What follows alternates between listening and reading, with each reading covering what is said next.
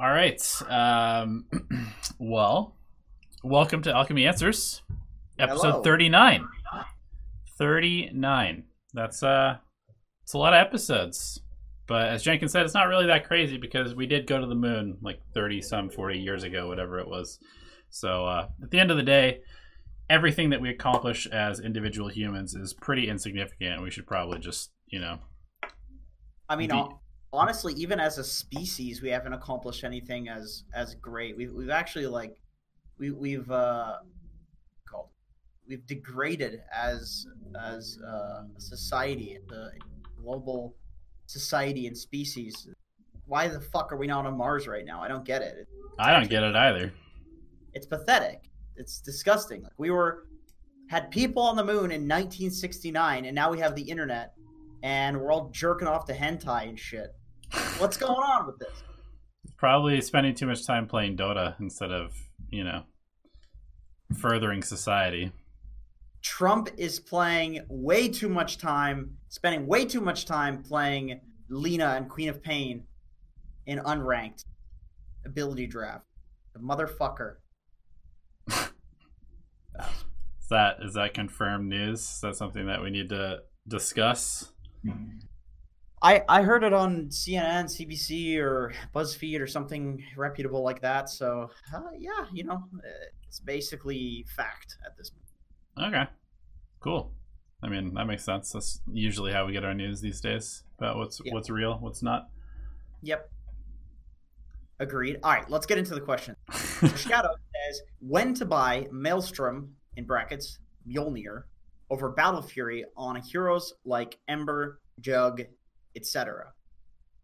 Okay, so the main difference between these two items uh, is one of them.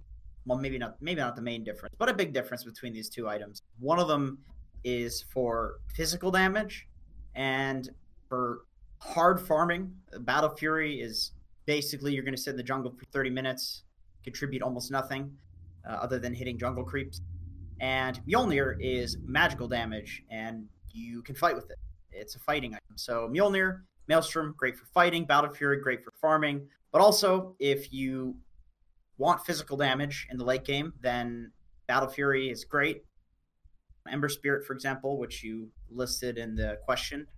Uh, whereas if you need magical damage, let's say you're against something that's high armor like a Naga or Terrorblade, then Mjolnir is going to be better because magic damage is not going to be uh, reduced, obviously, by by the armor. That that's that's how I would make that choice. I, I would say these days most people are going for uh, Maelstrom though because it's less of a farming. It's like it lets you farm, but it's also uh, great for fighting. Yeah, I also think another thing that you want to consider is whether you need the regen, like whether you're planning on buying anything else that gives you mana or HP regen, because that is an underrated part of Battle Fury. I think um, being able to spam your abilities to farm and stuff like that that you don't get by buying a Mjolnir. Mjolnir, Mjolnir, Maelstrom in general, that that item has been nerfed a ton. Like it used to give you attack speed and damage and the procs, and now it just gives you damage, and that's it. So. So is Battle Fury. I mean, yeah, it's been nerfed, but it still gives you all the regen and stuff like that. It's obviously way more expensive too. Um, but yeah, I don't know. I, I feel like on Ember, you almost never go Battle Fury. It's like a late game, very very late game. You're holding megas sort of item. Yeah, it's good for that. It's good for like the the ultra hyper late game. But if you want to go physical damage now, people are going like Medallion Deso. So that's just like the new build for physical damage. Thanks to thanks to Thompson. When is a good value to refresh the charges on drums of endurance? I never see anybody doing that ever. Mm-mm. because I feel like what drums is is it's like a bridge item that bridges you from the early game to your late game items. And when you would be considering refreshing your drums you would already want to be building late game items and going for bracers and drums and these early game like and you know veils of discord you don't want these at the point where you would uh, be refreshing your drum charges anyway so I, I feel like that's why you never see it Yeah, I think that it's basically you you buy it, you try to use like all of the charges in the next maybe three to five minutes to win a couple fights and push a couple towers. And then by that time, having won those fights and pushed the towers, you have enough gold to build something that's significant to like winning the game. You know, refreshing your jump charge is not going to win you the game. It's not going to allow you to go high ground. It's really just sort of like uh, if you think about it in terms of net worth, how much movement speed and attack speed does it give you? I don't remember. Like 35 attack speed or something like that for everybody.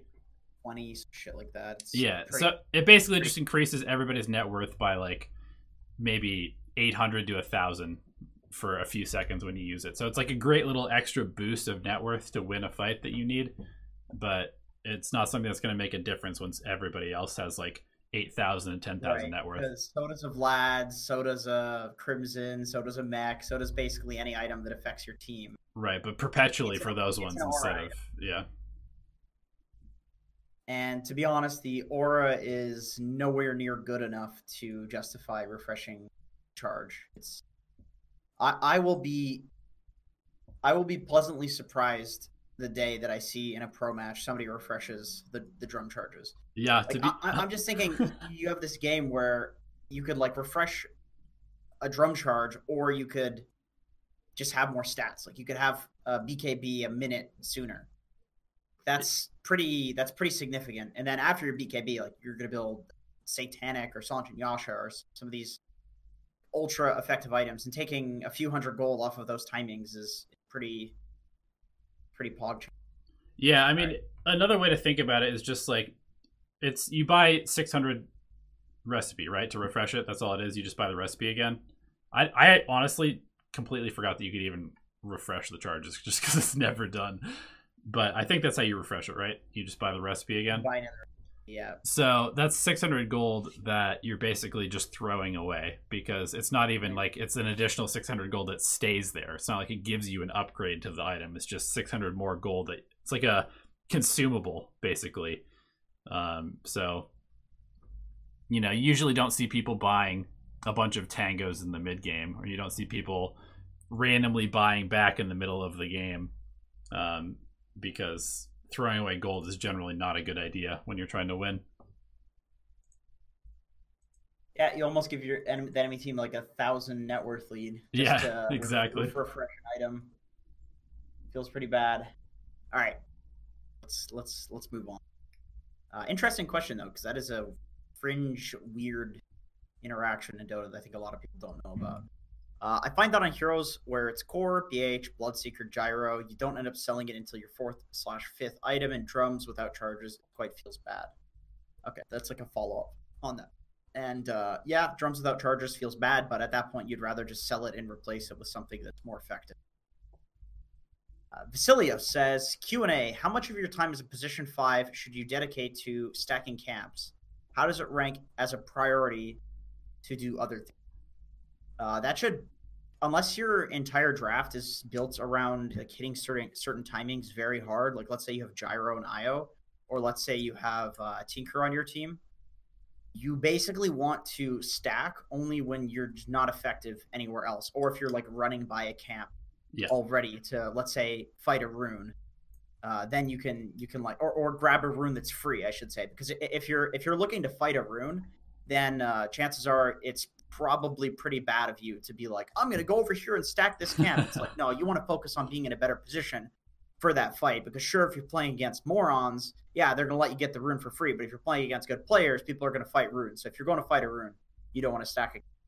That, that's that's the thing in Dota. Is like the higher and higher rated you get, the better people are going to be at punishing you if you're not around for something that's important. So you basically have to only stack when it doesn't result in any chance that you could like fuck over your team by not being somewhere else. Like sometimes if you if you leave a lane and a good team has like a lane ward, they'll they'll kill the guy. Like you can't just leave a lane if unless you specifically know that the guy that you're leaving is safe there for a specific specific reason. So uh, I would say like in the situations where like you're going to pick pick up a bounty rune that's free because every time in Dota, like every time bounties spawn, generally two of them are free for you, two of them are free for the enemy team, and sometimes people will fight like one of them and make one of them not free. So if you if you know you're taking a free rune, then yeah, sure you can stack a camp and then go, go grab the rune. Or if you're walking towards a lane, you can stack a camp and then walk there. Or let's say you're an off lane support and the lane is pushing into your off laner and there's no dive potential from the enemy team. Why soak experience from your uh, your core when you could go stack and then they take the farm and then you get experience more experience later than you would have gotten for soaking. Like situations like that is when I would say stacking is good. Yeah, it's um, you know, jungle camps are kind of there as like a a bridge from one location on the map to the other location on the map. Like if you're a carry, you can kind of think of them as like, well, I'm going to this next wave, I can hit these creeps. But it's not really you're not going to the the camp to hit them in the jungle. And just like that as a support, stacking a camp is sort of something that you can do as like a bridge action while you're going to do something else. Um, just to like eke out a little bit of extra efficiency from your movement. Yeah. Uh, the only other thing I would say is that sometimes in pubs, if you pick, especially if you pick like your support first, you sometimes will get counterpicked, um, or you, you'll get a lane against you where you can't really uh, impact it that well. And so in those cases, a lot of the time you're better off just letting that person get solo experience. And if you have a hero like a Meepo or a Storm or a Gyro or a Sven or something like that that can take advantage of stacks, and especially if it happens to be like your highest ranked player in your team in solo queue or somebody that's a Smurf or something like that, definitely just dedicate a lot of your time to making them have a great game instead of trying to play into a bad lane. That's that's always a play. Yeah. You have somebody on your team that's like way better than ever. Um, okay, so Loy Val says, if I'm playing Axe and mainly cutting creep waves, what should my support do? Uh, there's a few things that your support can do. Your support can go and try lane in another lane. They can go like harass mid. They can stack camps. But uh, one pretty nice thing that they can do is chase the enemy carry around the tower and just hit them and like deny them. And then uh, when the enemy carry like takes the creep wave under the tower, they can pull the hard camp and basically just like fuck with the the carry if if, if it's a carry that's actually pressurable. I've even had um we played uh I think it was one of the open qualifiers, but we played a game where I was cutting on axe and uh, my support player Alex, uh, aka Robovice, he was playing Rubik and he was hitting this life stealer so much, who's generally a very good hero at farming creep waves under tower. He was he was hitting the life stealer so much that I think I, I doubled back at like the five minute mark for the bounties and we just dive him and kill him because he had 30 40% HP and then we get the tower because the siege wave spawned at five minutes too. And it's like that was all set up by him just bullying the uh, the life stealer. And then off of that so we push top they have to TP back top to respond to the siege wave. We go mid and take the mid tower with the siege wave. And it was like the single most game winning move that Alex and I made in, in any game. It's like we just you if, if you take two towers in like a two minute period as an off lane and support duo and you lose the game, it's your fucking team's fault at that point. you know, it's like it's so game winning. So yeah, you can you can bully the the carry. It's just that the support needs to make sure that they're not just I, I don't know I don't know why people do this. I guess because creep cutting is this like magnificent, like crazy, unheard of thing to some people. But some people literally just sit in the lane and like do nothing. They just sit in trees. It's like, are you expecting creeps to show up there? what do you expect? I'm cutting the creeps. There isn't a single creep that's going to show up there. Right. Uh, so like, as long as they're doing something, it's really frustrating to have people that are doing literally nothing when you cut creeps. Also, I was playing on my Smurf the other day. This is a bit of a tangent, but I was playing on my Smurf, and I had a guy that was Elder Titan, and I, I was actually in the game with with Ellie, my girlfriend. I, I queued, and we miraculously got on the same team. Usually, I'm against her, uh, but this guy was Elder Titan, and we were against like Ursa Undying or something like that. We were Axe Elder Titan, and this dude was like, "We can lane." I, I was like, "I'm just gonna cut the creep wave. You can like fuck with the carrier, go roam or whatever." And he's like, "No, no, no, no, no, man. We're we lane this. We're really strong here," and we fucking laned. And Yeah. I swear to. God, we went like zero and eight in the laning phase. yeah. After the game, I just I just made this conscious choice, and this is going back to like people not understanding creep cutting. If your idiot supports are idiots, then let them be idiots. But this guy was just like he was so sure that we could lane, but I'm pretty sure it was just because he just hadn't experienced creep cutting a lot. Like he doesn't play axe, or people haven't been, haven't been hadn't been playing axe at that point. So he's just like the idea of not laning was just so unheard of. But you get so much more out of it. You get so much more out of it, and then you can just kill the enemies when you're stronger. And I, I completely regret listening to this listening to this uh, this this dude. And I, I can assure you, he's probably one of those guys that would stand around doing nothing when the creep cutting is happening because people are just like don't understand. But I guess you can just kind of instruct your team like, hey man, you know, I'm gonna go cut the creeps. we can pressure them once we're strong, but I want to wait until I have some levels. Like you can fuck with them under tower, man. And then if people are like, nah, dude, don't do that. We can lane here. Be like, yo, dog, you know your hero. I know my hero. I'm the core. I don't want to lane in this scenario.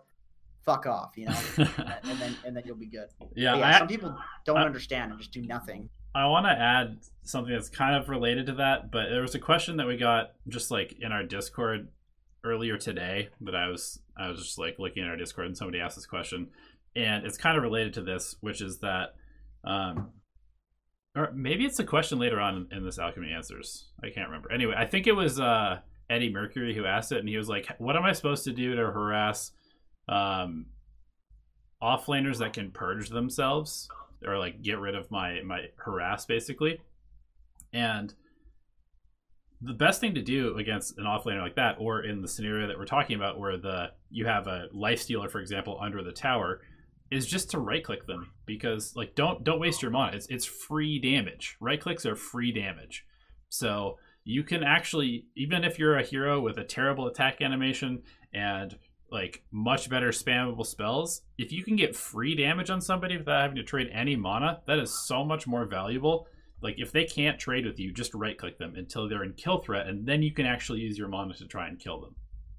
So, like what you said with Alex, you know, Lifestealer would normally just be able to sustain there forever under the tower, but because he just utilized right clicks constantly, he's able to, you know, set up a kill on a hero that would normally be completely fine in that scenario.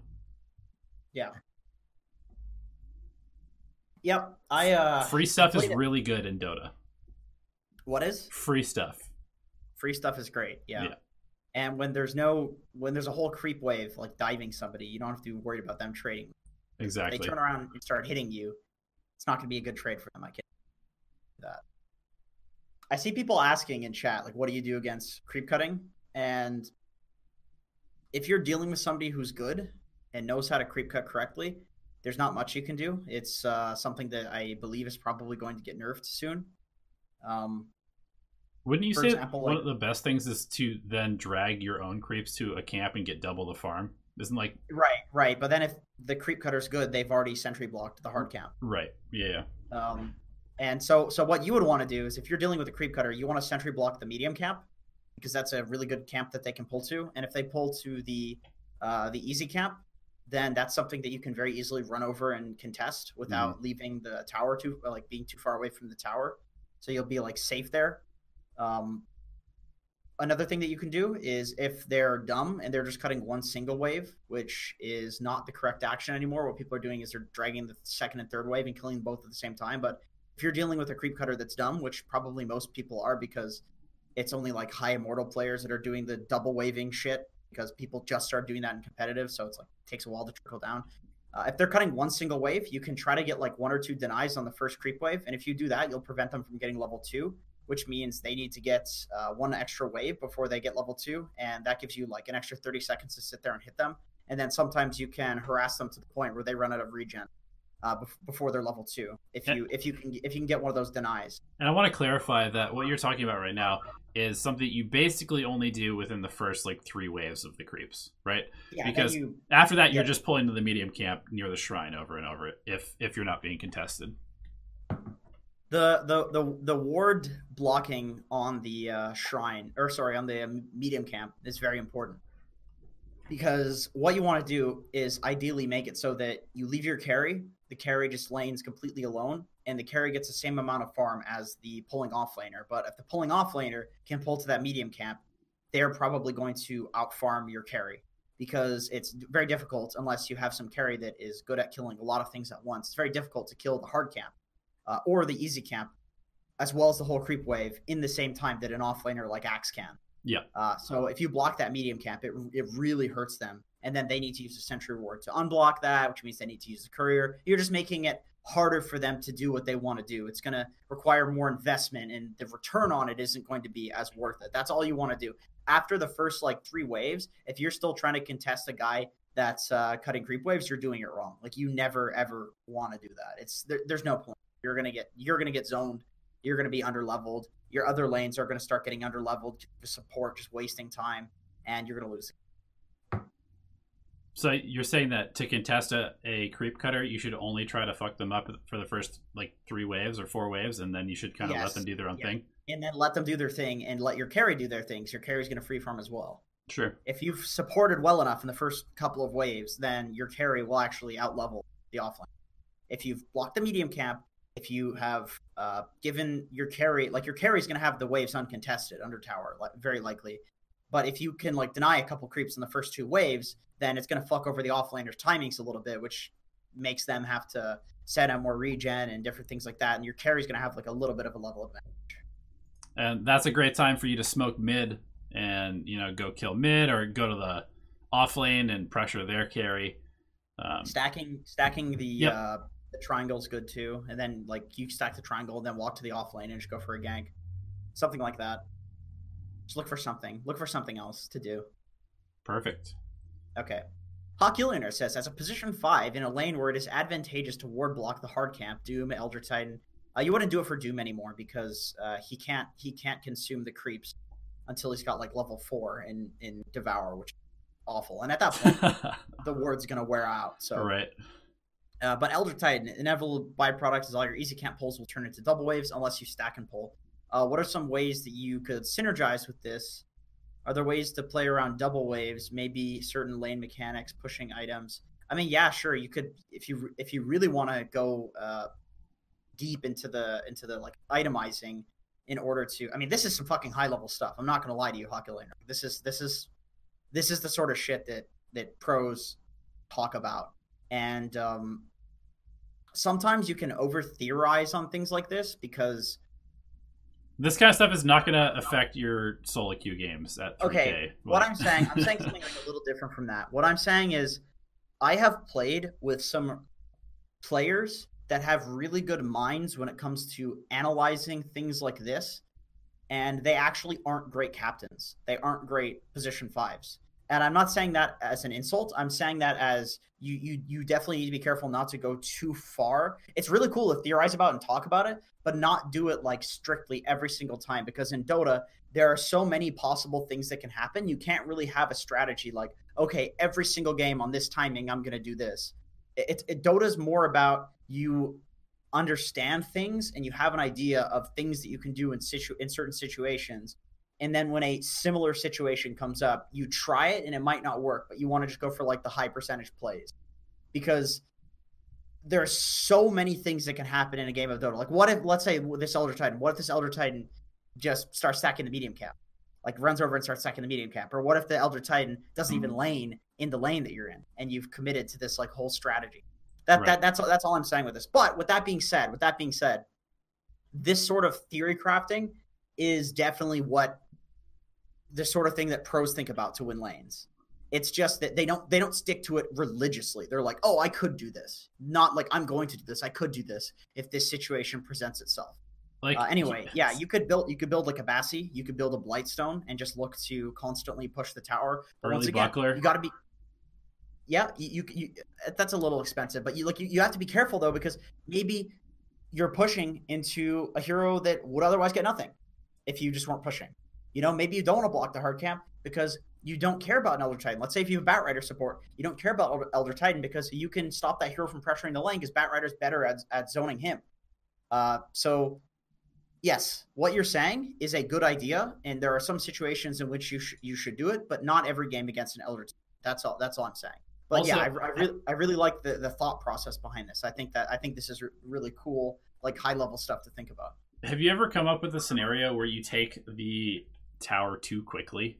Because that's happened to me a couple of times where like you just you crush the lane so hard and like zone them off the tower for the first like three waves, something like that. You get you get the tower at like four minutes and you're like, okay, well I can't really go to other lanes right now because everybody's like level three, you know, like, Right, right. you know, and I um, don't want to push up past their like up to their and tier two like because you took the tower, you you actually gave the offlaner that would otherwise get nothing Right. something. Because now they can now they can just like farm next to their tier two instead of their tier one, which is more dangerous.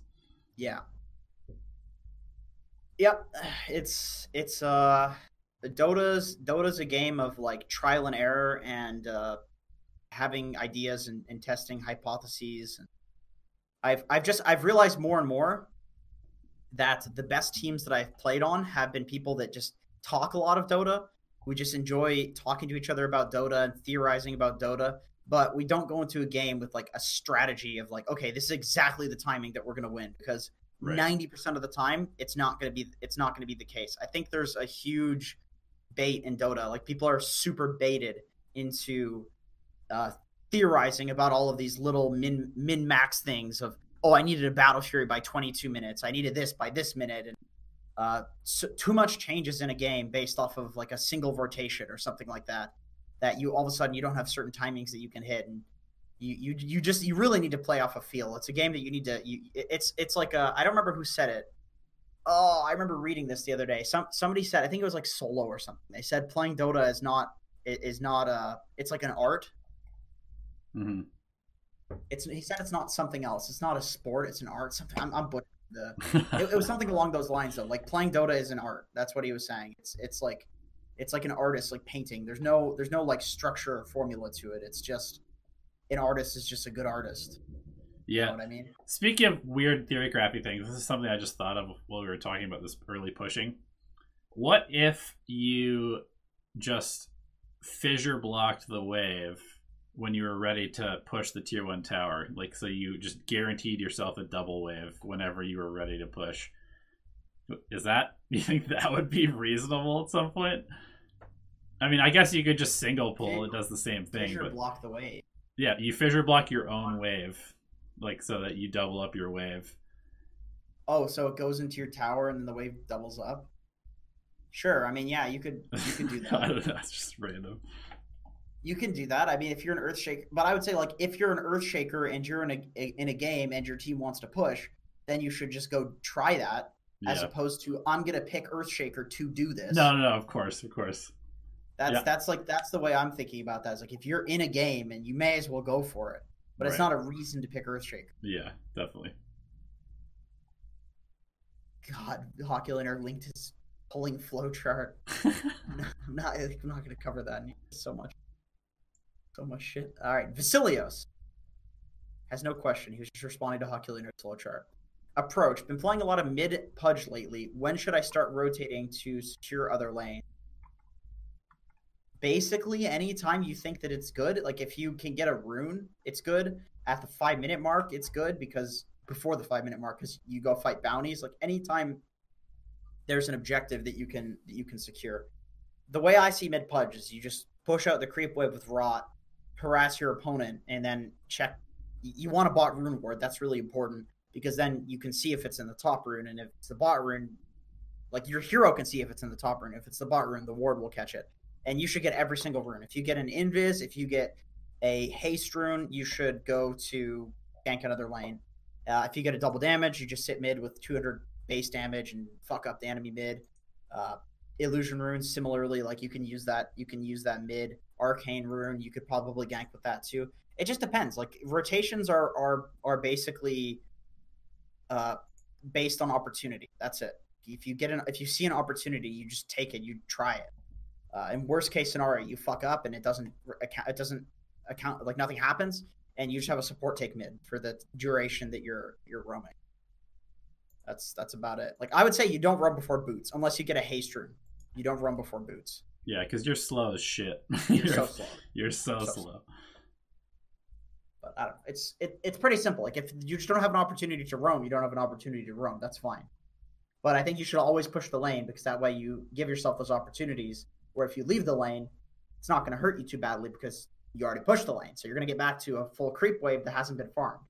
Yeah, I mean, I I can't stress enough how important it is to not force moves in Dota. Like there are so many opportunities that will present themselves if you just do correct things and position yourself in correct places and push correct waves.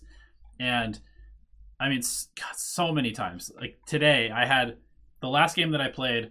We took two sets of racks and we had the game won. We had their shrines. We had a, a Meepo against an anti mage who super farmed. We had a Slark against uh, like an Abaddon who was super farmed.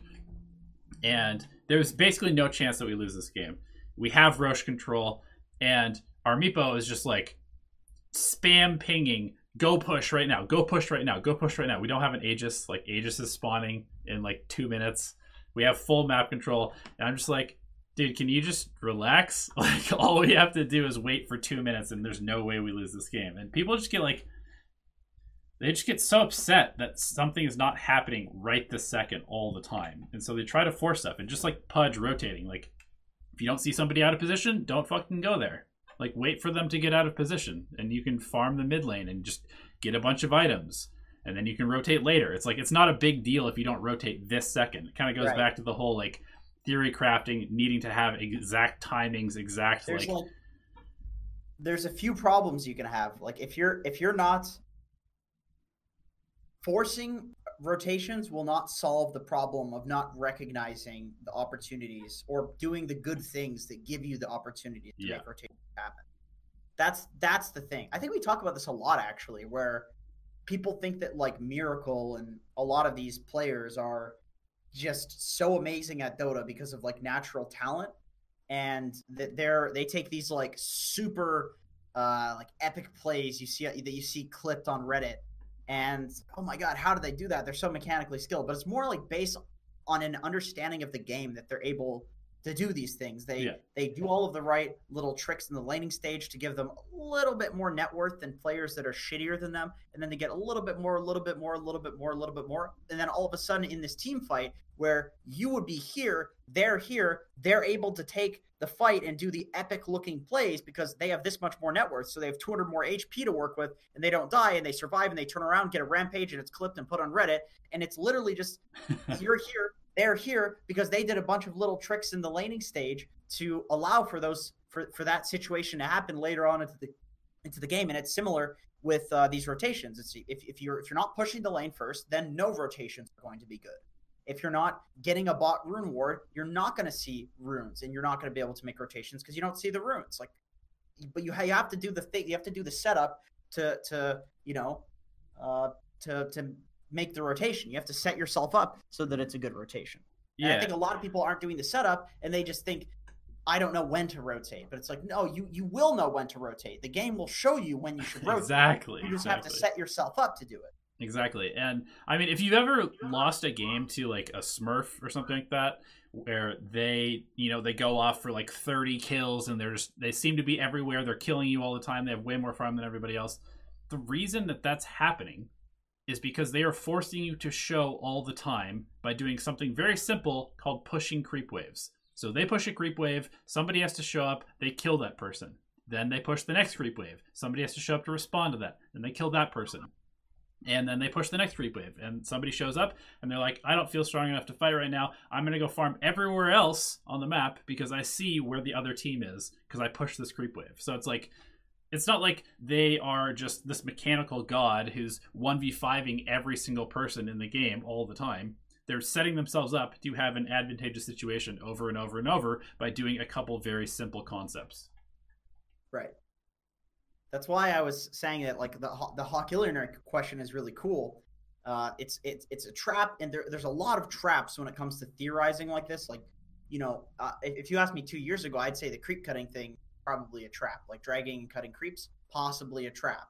Uh, now I know that it's obviously a very strong tactic, but that's because for every ten ideas, nine of them are shitty in Dota, and one of them is good. Right. Uh, but uh, yeah, basically the it's where was fuck. Oh, I lost it. What were you just saying? It's it's a trap to get too invested in all the little details when you can just do simple things to set yourself up with good. Oh, right, right, right. Okay, so that's one of those things that like years from now could be a simple thing that allows you to do to do some like later on push into the game, or every support's doing it. But uh, it could also be a trap. Yeah. That's, all right. Is it true that certain times of day, this is Bradley Dragon, is it true that certain times of day are literally unplayable? Also, thanks for the reminder that clarities exist. Playing fi- Sky feels better now that I have cheap mana regen. You know what's cheap mana regen? Suiciding. I love that. Uh, okay.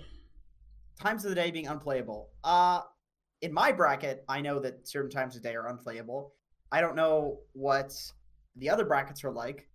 Um, I have played on my second account, which I'm not going to call Smurf because it's also an immortal account. It's just low immortal. Uh, I could say that in that bracket as well, which is a different bracket, it's also shitty to play like after 3 a.m. Yeah. maybe maybe after even like midnight depending on the day because there are so few people queuing that you will be more likely to get queued with people of lower behavior score than and also because there are less people queuing that's when boosters and cheaters are abusing uh, are abusing the queue like i let me tell you dude it's, it's always it's, it's always very strange when I'll, I'll queue on my smurf or something like that and i'll just get four the Chinese characters on my on my team, like all Chinese characters on my team, and and they're all speaking Chinese, like they just know, you know what I mean? Like, and, and they or- run or like or- undying visage like in lineups or something like that. Yeah, exactly. Or, or or like the other day, I, this was actually on stream. I had a buddy of mine, Sonic, who's Russian. I had a Russian mid, and I had a Russian carry, and they were all talking to each other in Russian, and it's like. And Sonic at a certain point was literally like, "Hey, somebody want to carry?" And he's like, "Hey, let my friend go carry. Let my friend Crystal go carry." And then somebody in my chat was like, "His name reads Crystal. Like in Russian, that is Crystal." So it's like, so he knew the people. so it's like it's his. with. It's actually his. Like you know, it came out eventually that they were friends, but it's always you know it's always sketchy when it's like, all right, I have three Russian speaking dudes on US East that are all solo queuing, and they already seem to know each other. Yeah. Huh. Huh. Uh, Which is great. Which is great. I was on their team. Don't Right. get me wrong. I'm loving that. I'm fucking loving it. But when they're on the enemy team and they're just doing these crazy synergies, they're like IO gyro. It's like fuck. It's like these guys know each other. You know, it's it's awful. Right. It's awful. You, you don't want to queue against that. You want to have the the most consistent possible games. Yeah. I mean, And, uh, I would say as far as time of day, like it, it really is just think about the type of people that would be up still playing Dota at 3 a.m. It's gonna be it's gonna be Jenkins on a binge yeah. queue session, like Yeah, tilting his brains out.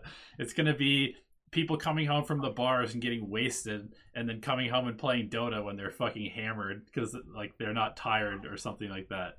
Yeah, yeah. You get stoned people, drunk Yeah. people. They're like, I'm so drunk right now. it's like, dude, what are you, a 14 year old fucking girl? Like, I, I exciting. I'm so excited for you to be drunk for the first time. Jesus Christ. I, I that's I hate that, man. I've removed people over that where they're like, dude, I just went to the sickest party and I'm playing drunk. It's like, all right, you're drunk, so I don't clearly like you don't realize that nobody else thinks it's as cool as you to just be drunk and playing Dota. We all just want to win MMR. You're fucking ruining the game for us. they're like an Ember Spirit or a Troll Warlord, and you just know they're going to contribute nothing for the entire game because they're drunk. yeah, Awful. yeah. Okay, Eddie Mercury says, Sometimes I get flamed in Dota. When this happens, I'm told by some person slash people what I should be doing instead.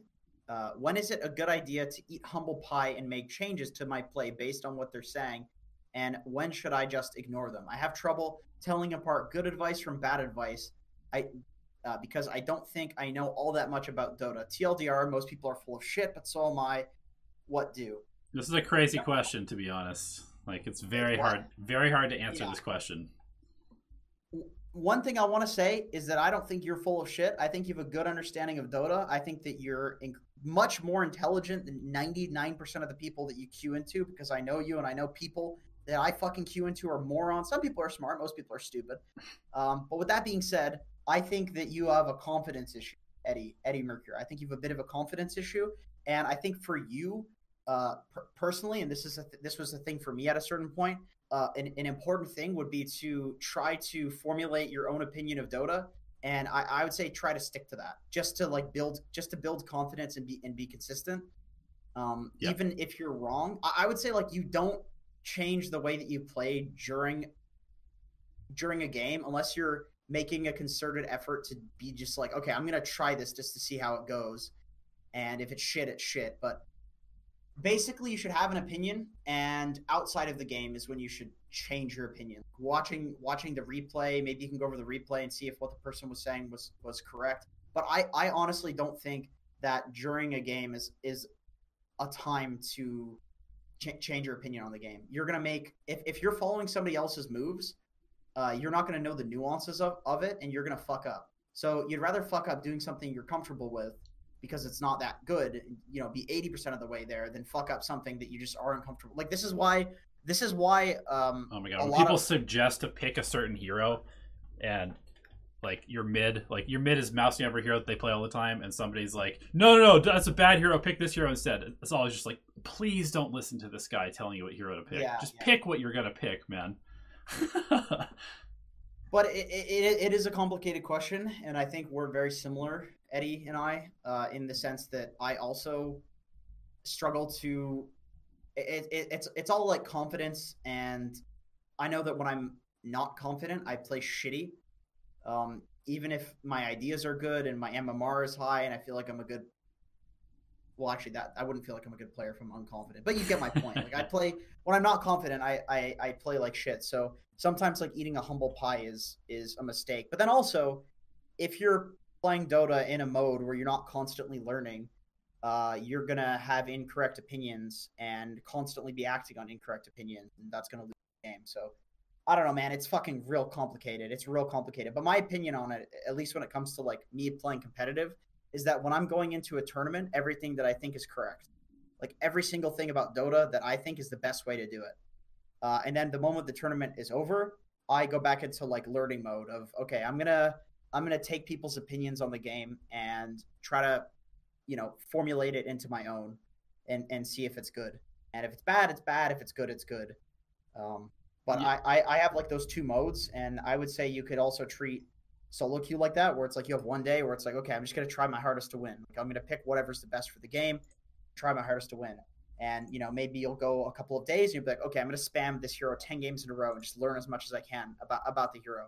And, and even like keep a journal man. I, I keep, I keep a journal like documenting like the shit that i'm learning about heroes. Like okay Leshrac you know i, I should um, run down lanes and suicide and push like if we're in- behind and not in a position to fight. Do that until they've wasted so much time going for me that my team has farm and then maybe we can fight again.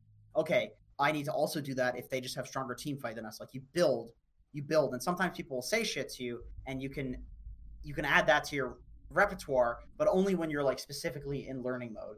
Uh, but if you're if you're just in like co- full confidence like winning mode i would say ignore everything people say to you almost everything. Yeah, I think that one of the only things, like, it, the thing is, like, because Dota is a team game, sometimes you do need to listen to your teammates' calls, like, and but being able to discern that's true. what calls are good and what calls are bad means that you kind of have to have an idea of what's actually happening in the game more so than just blindly listening to the calls, which can be very difficult. And even even at that point, even if you have a good idea, sometimes you're just gonna in the spur of the moment listen to somebody who's yelling something over and over, like this needs to happen, and then you'll go do that and it'll be bad. And I think one of the the easiest rule of thumb that I can think of for figuring out who is good and communicating well is if they're not communicating very much. Like if somebody is communicating a lot and they're making a lot of calls and telling people to do a lot of stuff and telling them what to pick and telling them what, what to itemize, drop your stick drop your stick drop your stick chances are you should ignore that person. And if you have the carry who's like been silent for 10 minutes and then he's like, "Hey guys, let's go fight." You should probably listen to that guy and go fight with them. Like that that's like my rule of thumb is if the people are giving you genuinely like very basic but kind of like to the point information, that person probably knows what the fuck they're talking about and that's a good that's a decent person to kind of like formulate ideas with and Right. play with. different from some like fucker who's just mad and wants catharsis by flaming you and telling you what to do and they're probably incorrect but if if somebody is is just like communicating stuff about their hero then you know it's their job to be the expert on their hero in the game. If, they say okay let's take a fight Yeah. and then uh, you take a fight and the fight goes poorly well then that's that's their fault. And and you were just listening to somebody who's supposed to be the expert on their hero. I can say actually i do want to say this point. Uh, there are different types of people. There are people that are really good at following other people's like orders um, And executing stuff, yeah. and execu- in executing. I can say that i am absolutely dog shit at that. And anytime somebody tells me what to do in a game i i try and i fuck up. Like it's not it's not that i'm being a dick or i think i'm right. It's that in order to in order to get to the point that i've gotten at dota in dota in terms of like mmr and what i know about the game I had to I had to try so many times and fuck up so many times. Like that's the sort of that's the sort of learner that I am. Is that I I learn something and then I take it in a very extreme way. Uh, you know, somebody says like, okay, Jenkins, you should you know you should buy clarities. Like you, you you're not buying enough clarities. Every game I'll have seven clarities in my inventory at all time, and and I'll be broke because I'm buying too many clarities, Right. and I'll fuck up those games and that's uh, obviously not good. But then after a certain amount of time, like I'll learn that I need only two clarities at certain timings, or three clarities, or send it out once the laning stage is over. Like there are these different nuances that you that you'll you'll learn to it. I guess I I don't know what what you would uh, like. I'm I'm a, a very insecure person, so I have more faith in other people's ideas than I have in mine. Maybe that's it. So when somebody says something, it's like, oh, they must be in this. Like I must be doing it totally wrong. When really, it's like it's a very nuanced thing that they're that they're saying. But I mean, you could see me right now. I'm fucking overthinking it, right? Like I overthink things when people say shit to me, and I feel like Eddie is very similar to me in, in that sense, at least from from talking to him. So I would say, um, generally, like you should follow your own instincts over other people's, just because there's a huge risk of fucking up the current game by following what somebody else is saying, depending on on your learning type. right. And I feel like you're similar to me in the sense that you're uh, you've from what you've said here too, you've more faith in other people's ideas than yours, just based on like a, a, a kind of slight lack of confidence.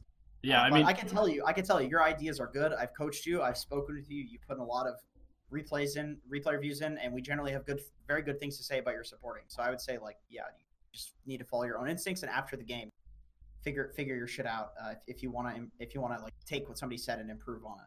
Yeah, I mean, if you go back and you watch like the the True Sight for OG, you'll notice that Topson and ana basically say nothing for the entire game, and everybody else, JerAx and Ceb and N0tail, are talking on a regular basis. But those two, so what that says to me is those two are number one, they play better when they're just in their own head.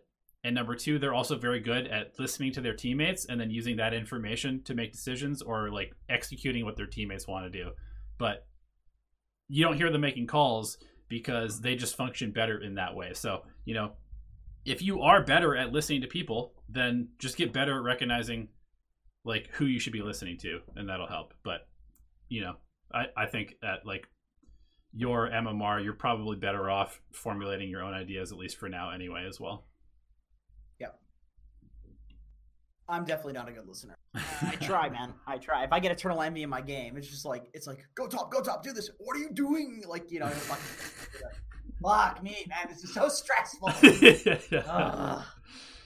Uh, should we uh, take some from chat real quick since we got a little sure, bit of time? we'll speed around. Let's go. We'll speed round from chat. So chat, put your questions in. We'll run through them and uh, get you guys a little bit of love. Thank you for tuning in. We got 195 people watching us right now. It's nuts. It's been a while since we did Alchemy Answers, so we appreciate yep. the support. I'm streaming on Twitch after this, by the way. 195 viewers. I expect to see all of you, all of you there. Here, I'll even put I'll, I'll put your Twitch in in the chat. You start you Hell start answering yeah. the questions. Hell yeah! Get those YouTube viewers going. Start answering questions, you fuck. Oh, okay, okay. Why my garbage? Um, that's a very general question. Probably you're making excuses and not actually improving from your pubs, and you need to just eat some humble pie and realize that you're shit because I'm shit and Donnie's shit and we're all shit. We all got to learn. That's why you're garbage, and you can get better. And it's fine to be garbage, but you have to actually admit that you're garbage. Uh, streaming solo Jenkins? Yes, I am. Jenkins, you played great in Open Qualifier. Thank you so much. I do appreciate that. I had a lot of fun playing that. I have 11k hours in Dota.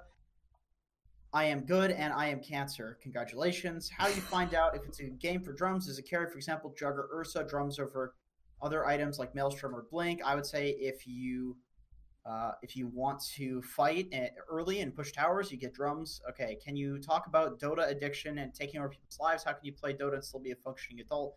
Pretty fucking hard. It's a problem for me, so I just made Dota my career, and that's why I'm not doing anything else because I realize I'll just have Dota ruining my life if I uh, don't uh, just play Dota and, and do that for a living. What support heroes would you ban generally as an offlaner if you want to skip waves? Uh, Bane and Shadow Demon, although Shadow Demon at level one will sometimes go for the poison, then you can just go cut. Uh, is Enchantress in this patch better to go heal or damage? Damage. 100%. Who's the best to solo carry with?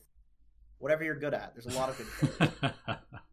feel like I'm 1K MMR and I can play at a 3K level. Do you think that's possible? No. If you're 1K, you're probably shitty. And once again, you need to eat some humble pie. I say this not as somebody who's judging you, but as somebody who has constantly had the opinion that I'm good at Dota. And every time I shatter that opinion, I gain a lot of MMR. And I would uh, say that you should try to do the same because it feels really good to learn. Uh, it feels really good to actually get better. You'd rather get better and hear the truth than hear some lie and just stay shitty. Does E have a chance of being a TI champion? I think so. He just needs to get his shit together. Like people are not going to trust him being on a team with him. Who's your pick for bot TI winner? Bloodseeker. How to stack camps? Uh, stack at the Definitely not Bloodseeker. Holy shit. It's gonna be like Phoenix or Death Prophet or something like that. Somebody who does AoE damage and can heal themselves. That's why Abaddon was a finalist last time. I didn't watch the bots yet. No. It's so funny. I love it. Is there a program to choose the best mid lane pick for a certain game? No, because it doesn't know what you're good at. Yep. I lost like 700 MMR from 6K to 5.3K in one month. That's unfortunate. You probably are a shittier player than you were a month ago.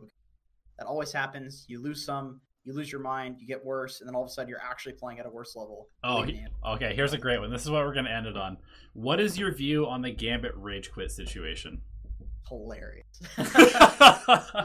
Fucking hilarious. Oh my god, I I could go on about this for a long time, but I would I would have to basically say that I would never play with Afoninje ever again if I was on that team, and I would encourage other people to never play with him ever again. Fuck that guy. I didn't see what happened, but I think it's really funny that somebody was salty enough to rage fucking rage quit. He rage quit in a game that basically like they they should have won. It was against a team that they were like better than. He rage quit after dying when they were only down 6k when he was a morphling and they had another good late game hero on their team. They had all of their racks up and they had even some tier 2s up and he just called GG and disconnected. And as a result, they ended up going on full tilt and not qualifying for TI when they were definitely the favorite to come out of that region. So, yeah, if I was in CIS, I would never play with Afoninje ever again, and that guy should probably not have a career. I don't know. It's I don't know. What, what, what is? I think if you're a rage quitter, you're kind of a douchebag. Uh, that's all I have to say. Like you, I'd be kind of mad if somebody rage quit in my one of my games. Like well, yeah, it Yeah, sucks in a pub, but when you have a chance to go to TI, it's it's literally like no, I mean if I was in open qualifiers, one of my teammates rage quit, I'd be like, all right, dude, what's going on, man? Like you can't do that. You just can't. Like that's not acceptable. yeah. But I don't know. I mean, it's funny from an outside point of view how salty they probably are. It is it is pretty hilarious. Glad I'm not on that team. Being real salty and upset. All right. All right. Well, uh, thank you all for tuning in. Uh, 217 viewers. I think this might even be the biggest stream we've ever had on YouTube. So thank you so much. Uh, we'll be doing a replay review on Thursday. We'll do another Alchemy Answers next Tuesday. I'm going to be casting some games. Um, actually, so I might not be here for Thursday. We'll see. I- I'm going to be casting NA um, qualifiers later this week. And uh, if you didn't already, go to this Twitch channel right fucking now and go watch Jenkins lose a bunch of games tonight and laugh at it. I'm not gonna lose. What are you talking about? All right. we love you guys. We'll see you next time.